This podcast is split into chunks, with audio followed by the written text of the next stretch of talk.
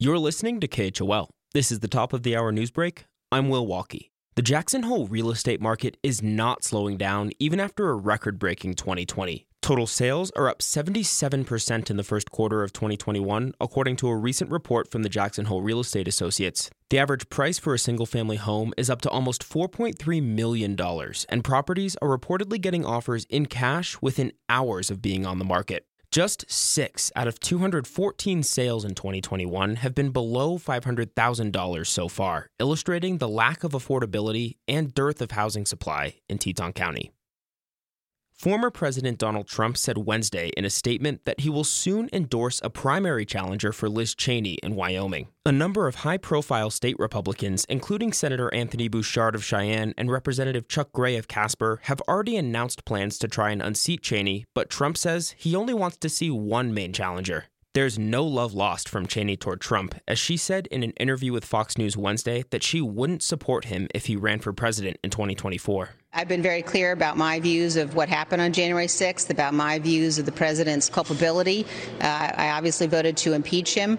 Uh, I think that it was uh, was the gravest violation of an oath of office by any president in American history, uh, and and I uh, I'm, I'm going to continue to make sure people understand that. The Wyoming Republican Party officially censured or condemned Cheney for her vote to impeach Trump earlier this year. It has not publicly endorsed a primary candidate yet.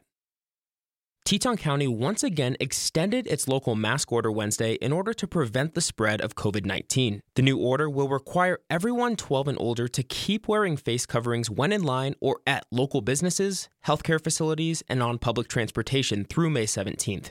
Teton District Health Officer Dr. Travis Riddell says the extension is necessary while the county remains at risk of another surge in cases related to spring break travel and continued tourism to Jackson Hole.